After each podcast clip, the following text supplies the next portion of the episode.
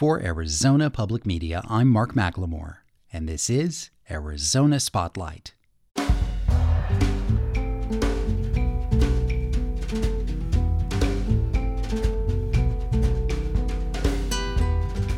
Coming up, a plan to protect drivers on I 10 from the danger of dust storms. Meet a scientist who explores the secret world of spiders and scorpions. How cumbia has brought a new rhythm to downtown Tucson. And a story about the perils of being a king. Those stories are next on Arizona Spotlight.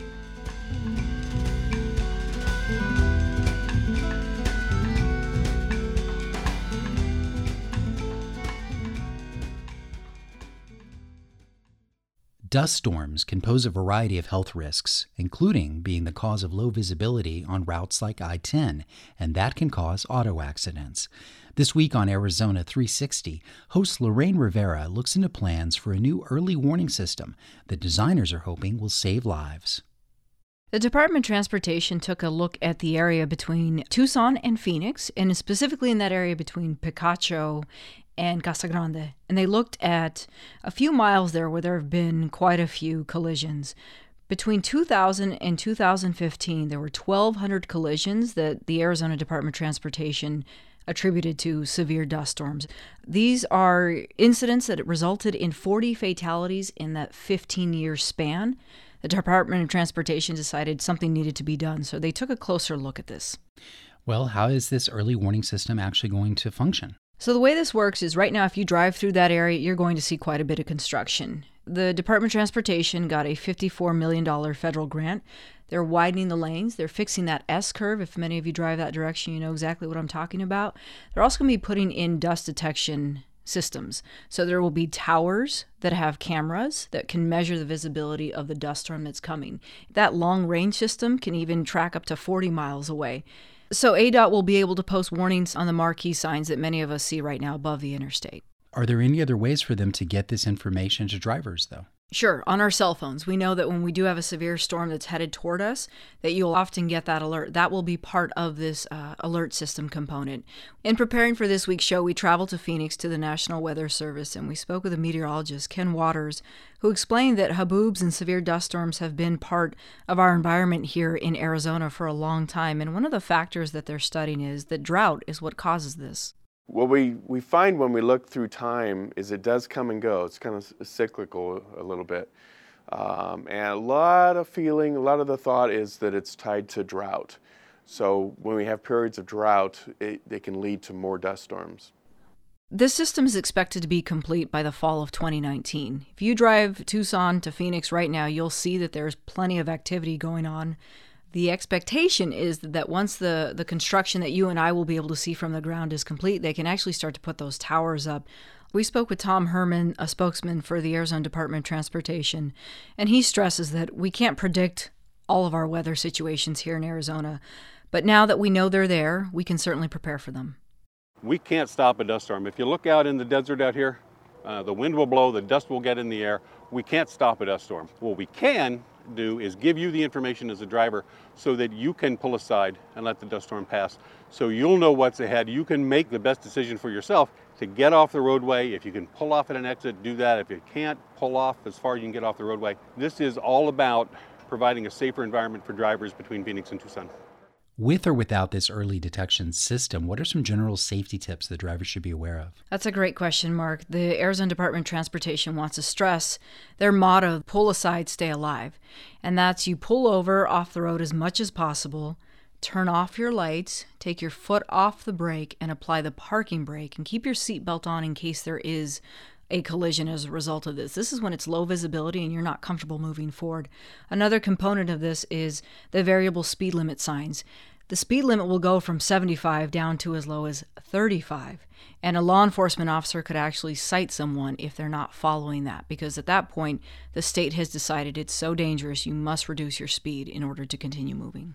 Well, thank you for this report, Lorraine. You're welcome, Mark. If anybody would like to see more from uh, Arizona Department of Transportation and National Weather Service, they'll be on this week's Arizona 360, Friday night at 8:30 on PBS 6, also Sunday morning at 11. And you can always find that programming online at azpm.org.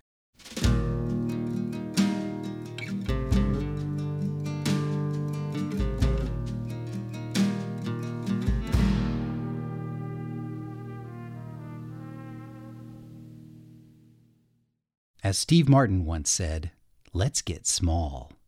For more than 15 years, clinical microbiologist and naturalist Jillian Cowles has been exploring a secret world that few dare to enter. Using macro photography, her knowledge of arachnid behavior, and some extreme patience, Cowles has been capturing startling images from the private lives of creatures like spiders and scorpions. She's made many important discoveries about their courtship and mating, maternal care and social habits, as well as hunting and defense. Her new book, Amazing Arachnids, includes more than 750 striking photos that illustrate her detailed research. I asked Jillian Cowles where her interest in getting small got started. I've always liked little things. As a kid, if you need glasses because of being nearsighted, you can see little stuff up close really well. you don't see far away things nearly as well. So you tend to sort of focus in on little things. Macro photography is a wonderful doorway into a whole nother world. It's kind of like Alice going down the rabbit hole. And what you can capture in a photograph is stuff that you cannot see with your naked eye, like a spitting spider in action with your naked eye, you cannot see that. But with the macro photography and with the magic of the flash, it'll stop motion and you can see something that you otherwise wouldn't be able to see.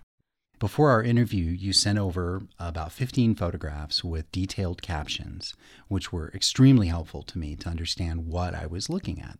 And you talk about, for instance, in one case, a fishing spider.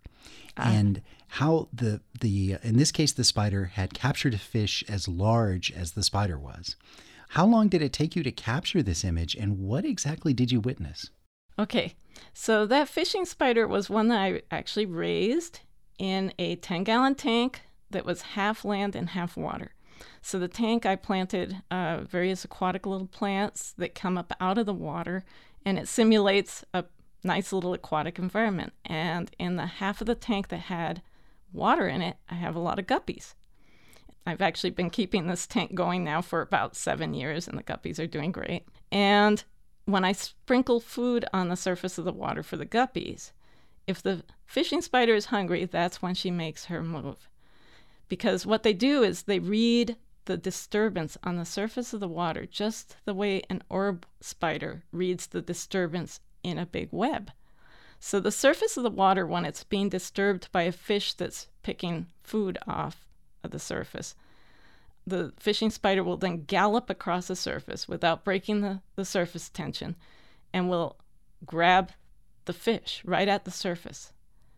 And it will sometimes struggle. Sometimes there'll be a little bit of a struggle at the surface of the water where they sort of thrash around and there's a lot of rolling around on the surface. You think the, that would drag the spider underwater, but that's okay. But the, the spider, spider, is so is buoyant that it doesn't seem to be dragged under very easily, and it must have a very potent venom because the fish is usually um, incapacitated very rapidly.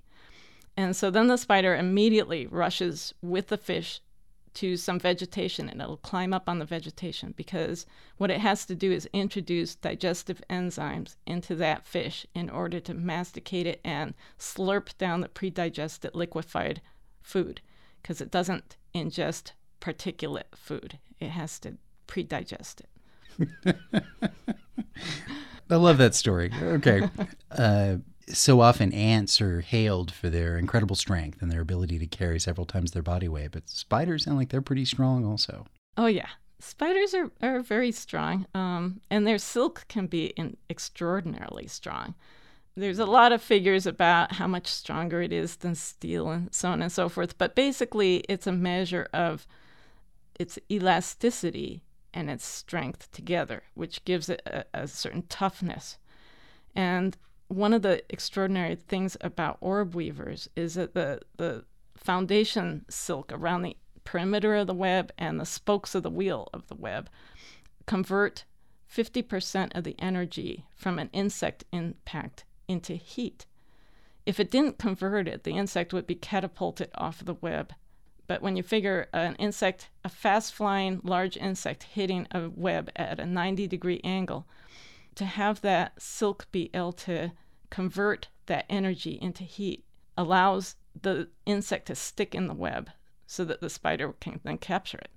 So some of this is being looked at by scientists in order to hopefully design a better airbag, for example, something that convert kinetic energy into heat, and it might save your life someday. And you would owe it all to a little spider. Yeah. In another great photograph, you refer to a male cellar spider as being chivalrous. Why would you use that phrase? Because he captured a bark scorpion all by himself and this female cellar spider came over and you, she kind of tapped him with her feet and he allowed her to partake of this meal that he himself had captured. Of course, in the long run, that probably serves his best interests because a well fed female is maybe more likely to mate with the male. She's also more likely to produce a lot of eggs. And so her ability to feed on that big meal might uh, give him a better chance of mating and passing his genes on. So it is part of a survival strategy. Yes. You've captured other incidences of food sharing and things that we might think of as being activities that mammals would engage in. Yes. I think that probably the most startling thing I ever saw was a mother vinegaroon sharing food with a baby a full four months after the baby had emerged from the maternal burrow. She actively walked over, reached down into the baby's burrow after she had captured a cricket, and the baby came up out of the burrow and she shared a meal with that baby. And I thought to myself, whoa, this isn't supposed to happen. These things only happen with warm blooded, uh, furred or feathered creatures. And it really, really shocked me and made me reassess a lot of my preconceived assumptions about what happens. So you've been engaged with doing macro photography for quite some time, and now you have a book out, Amazing Arachnids. Did you have a goal for this book? Did you have a purpose that you wanted this book to achieve in terms of sharing the knowledge you've gathered?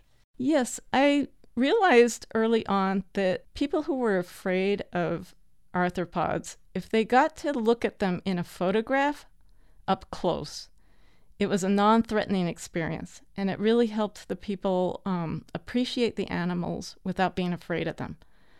And so I decided very early on that it would be a really good thing to be able to share that magical journey of, of down that rabbit hole and see all these incredible things with people so that they could enjoy the arachnids. That way, the arachnids win because people aren't automatically killing them with a shoe or something, and the people win because they they get something out of it that's enjoyable instead of being afraid all the time. Jillian Cowles' book is Amazing Arachnids, published by Princeton University Press. You can see a slideshow of some of her amazing images on the Arizona Spotlight page at azpm.org.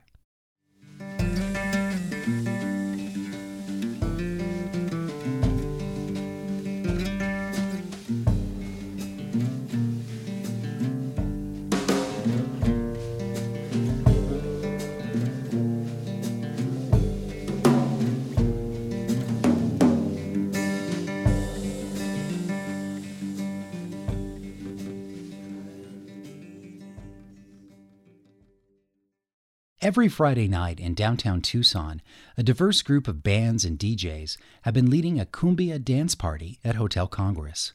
It's called El Tambo. Although this style originates in Colombia, these gatherings are helping to make Tucson a creative epicenter for the music. Congress recently hosted the second annual El Tambo Fest, which included the first Cumbia Summit of the border region. The originator and host of these events is poet and performance artist Logan Phillips, who's also known as DJ Dirty Verbs.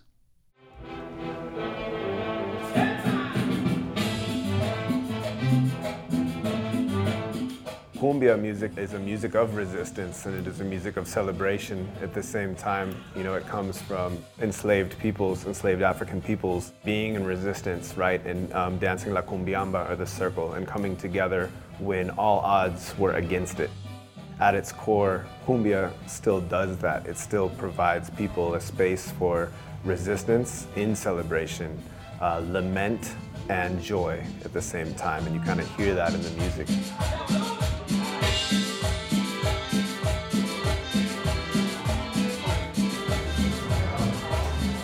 To 2018 El Tambo Fest.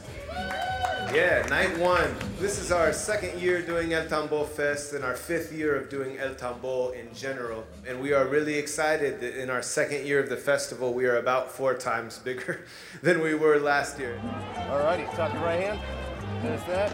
Here's People started coming out more and more to Friday nights, and so we just started calling it El Tambo every Friday.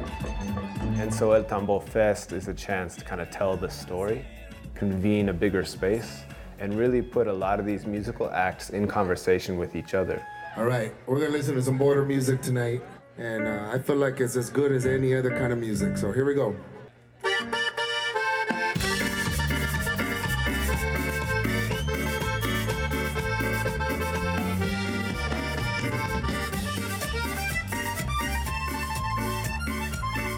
This isn't really something new to Tucson, right? This is something that has always been here.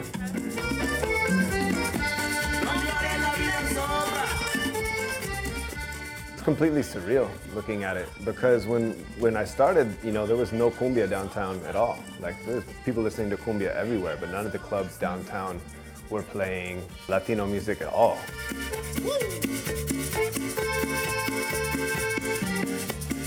My name's Enrique Garcia Naranjo, aka DJ Q. I kind of grew up with this mentality to push my parents' stuff away from me. So it wasn't until I started hanging out with Logan that I started really paying attention to cumbia because I was like, what? What does he hear that I've never heard in like my time with cumbia?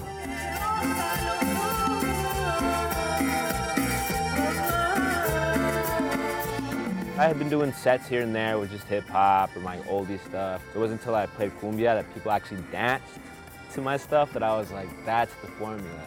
And I got to see like what cumbia could really do to a dance floor, and it was just, it was mind-boggling. It's, it's beautiful. It, sometimes I want to cry, but I'm like, okay, I just got to, I'm getting paid for this. I can't cry. Tucson, muchas gracias por estar aquí con nosotros. Les saluda con todo respeto Frontera Bugalú del Paso, Texas, representando. My name is Melina Carter. My DJ name is Humble Lioness. I grew up in a very strong Mexican-oriented family. Cumbia's always been a really big part of my life, but I never thought of it being something that I would play out in a club. Tools that I started to learn as a DJ, I could hear them using those inside the music, and so it just like blew my mind to hear the meeting of the old world and like the new world together. Please give me a big round of applause in welcoming Native Creed for their first time ever performing at Congress. Thank you guys.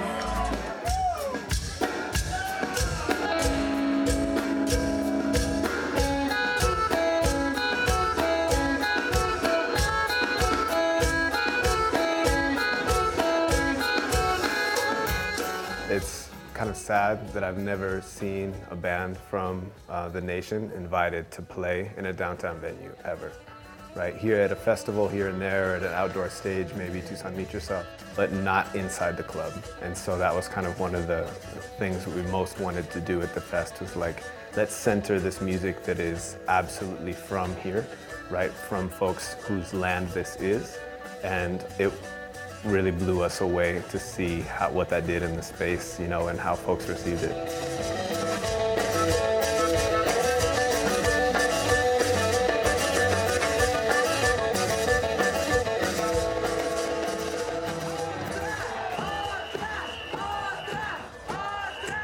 Do something when you're out in a dance party on the res called a, a circle, where everyone just starts dancing in a circle, which is really cool because no matter where you come in, you just move with the flow and it keeps like the whole dance floor energy moving with the music. And it was really beautiful to see that done inside of Congress.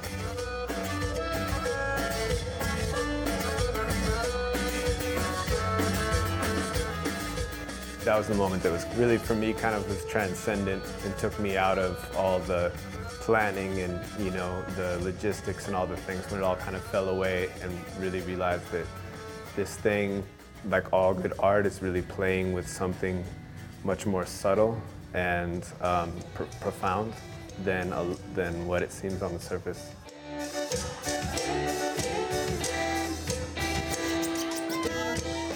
Feels really beautiful just to be like in the center of Tucson and to have so many people that haven't heard the music come in and get a taste of the culture here in Tucson through the night that we do at Tambo. Vidas que se arrebatan, sueños que no volverán. It, it, it, feels like it shouldn't work. It's clunky, it's funky, but it just makes you move to it. And I think there's something that's ancestral to that. I think there's just something that grabs your ear and grabs your spirit when you're dancing.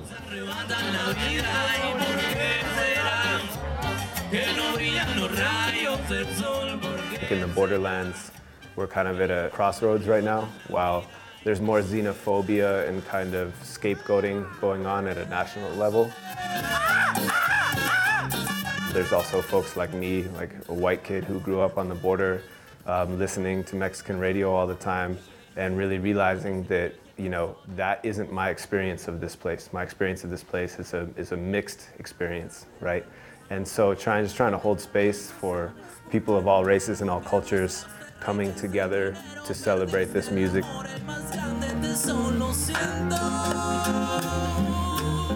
It's growing stronger here in Tucson, but it's also, we're just a part of a, a larger wave of national network of artists. Gracias, mi gente. Nos vemos pronto, Tucson.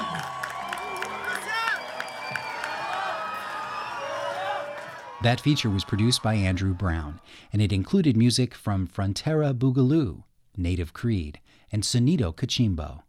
You can watch the story you just heard right now on the Arizona Illustrated Facebook page and at azpm.org.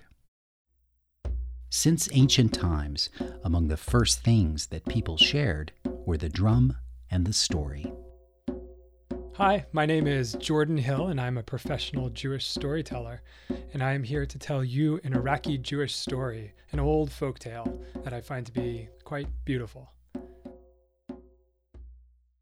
Once upon a time, there lived a king, a king who was beloved by his people. He was wise and compassionate. He listened to everyone, whether they were rich or poor, it didn't matter. And he was old. His days were numbered, and he knew that it was time, in the tradition of his people, to pick a successor. So one evening, he wrote down the name of the next king on a piece of paper. He placed it in an envelope, and he sealed it with wax. And he handed this to his most trusted adviser and asked him to only open it seven days after his passing. And so it was the days passed on, and the king grew more and more weak, more and more ill, until finally he indeed passed away. And the country went into mourning. People grieved everywhere the loss of their beloved king. And seven days into it, the adviser gathered everyone that he thought of note together in the palace. And with everyone watching, he broke the wax seal. He opened the envelope and pulled out the paper. And his eyes grew wide. Everyone said, Who is it? Who's the next king? And the adviser said, The court jester. A stunned silence filled the room. Everyone looked at each other. The court jester, how could he be the king? Most shocked of all was the jester himself, who watched the adviser nervously approaching him, carrying the royal crown and the royal robes. He was escorted to the throne, and he sat down nervously, unsure what to do. And indeed, an awkward period of time began. People would come to the new king with all sorts of pressing concerns and issues, and he did what he knew how to do. He would tell a bad joke, he would sing a silly song, and the people would leave unsatisfied and worried about the future of their country. But the jester could tell things were not working out so well.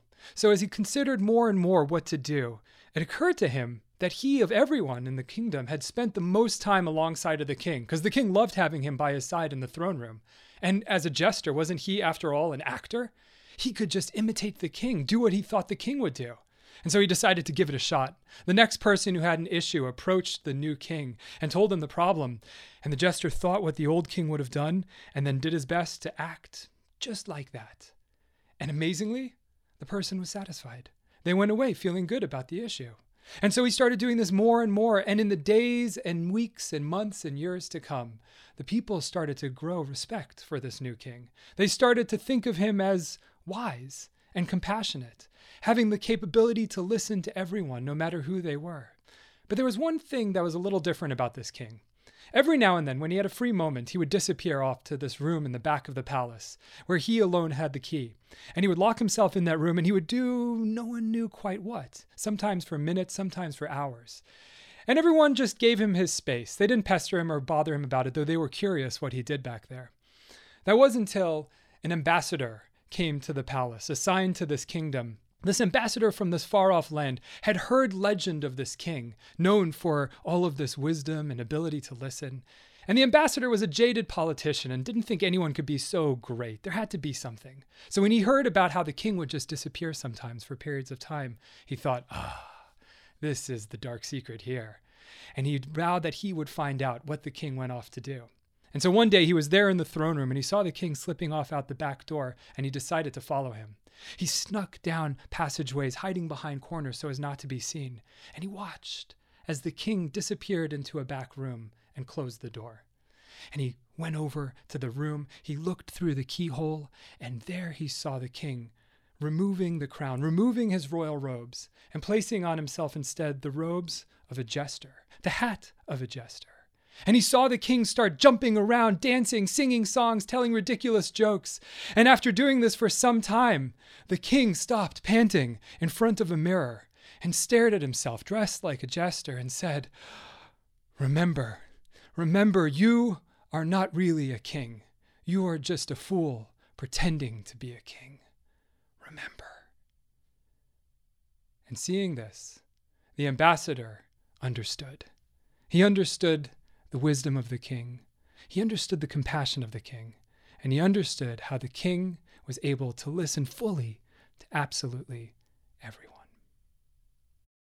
Jordan Hill is a traveling storyteller who was suggested to us by the Jewish History Museum and the Holocaust History Center in Tucson. Thank you for listening to Arizona Spotlight. You can find our podcasts on iTunes and through the phone app NPR One. The show originates from the AZPM radio studios. AZPM's news director is Andrea Kelly. The music is by Calexico. The production engineer is Jim Blackwood. I'm producer and host Mark McLemore. Arizona Public Media's original programming is made possible in part by the Community Service Grant from the Corporation for Public Broadcasting.